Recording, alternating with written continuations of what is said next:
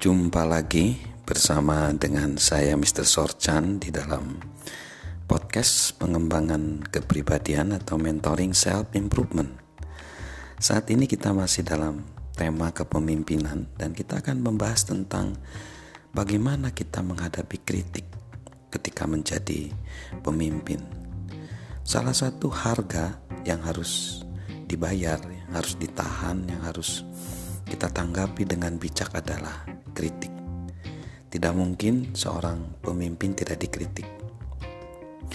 Ketika saya waktu muda, saya berpikir di dalam karir saya, saya ingin terlihat baik di depan orang-orang.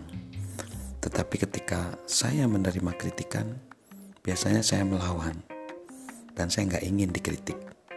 Tapi itu jelas tidak mungkin. Ketika saya ingin tampil di hadapan banyak orang, berarti saya harus siap untuk menerima kritikan. Tapi bagaimana sih tips atau cara supaya kita bisa menghadapi kritik dengan bijaksana? Saya akan mengutip uh, perkataan dari filsuf Yunani Aristoteles. Dia berkata, kritik adalah sesuatu yang dapat Anda hindari dengan mudah. Dengan tidak mengatakan apa-apa, tidak melakukan apa-apa, dan tidak menjadi apa-apa. Ini satu filosofi yang sangat tinggi ya. Kritik adalah sesuatu yang dapat Anda hindari dengan mudah dengan tidak mengatakan apa-apa, tidak melakukan apa-apa, dan tidak menjadi apa-apa. Namun jelas itu bukanlah pilihan siapa pun dan kita nggak mungkin jadi sukses kalau kita tidak melakukan apa-apa dan tidak melakukan apa-apa. Jadi bagaimana untuk kita bisa bertahan menghadapi kritik? Yang pertama kita harus mengenali diri kita sendiri. Karena ini adalah masalah realitas. Kita mengenali diri kita sendiri karena ini masalah realitas.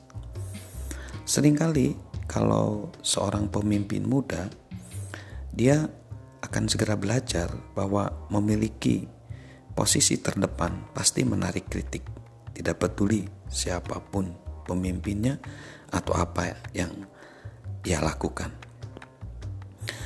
Jika kita secara otomatis pasti kita akan dikritik ya dengan apa yang kita lakukan.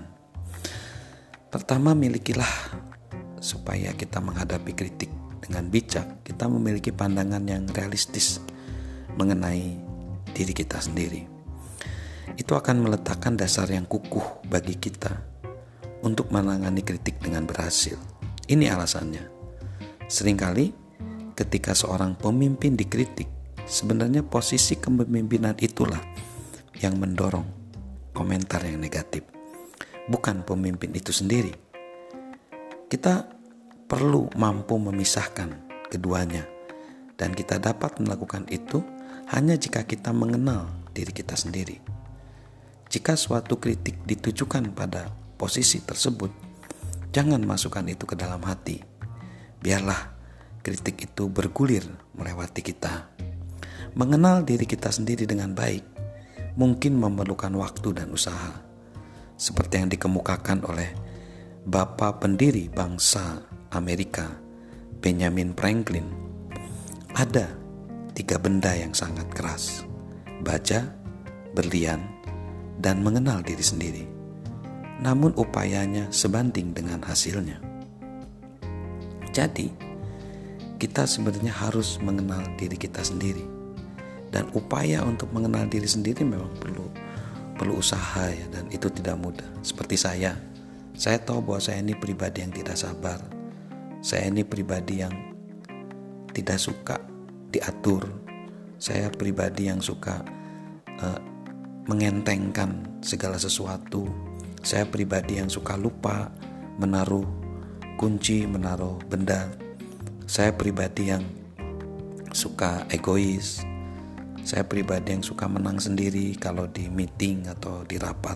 Nah, ketika kita bisa realistis mengenal diri kita sendiri, maka dalam menghadapi kritik kita bisa lebih bijaksana. Salam kepemimpinan, salam mentoring dari saya, Mr. Sorchan.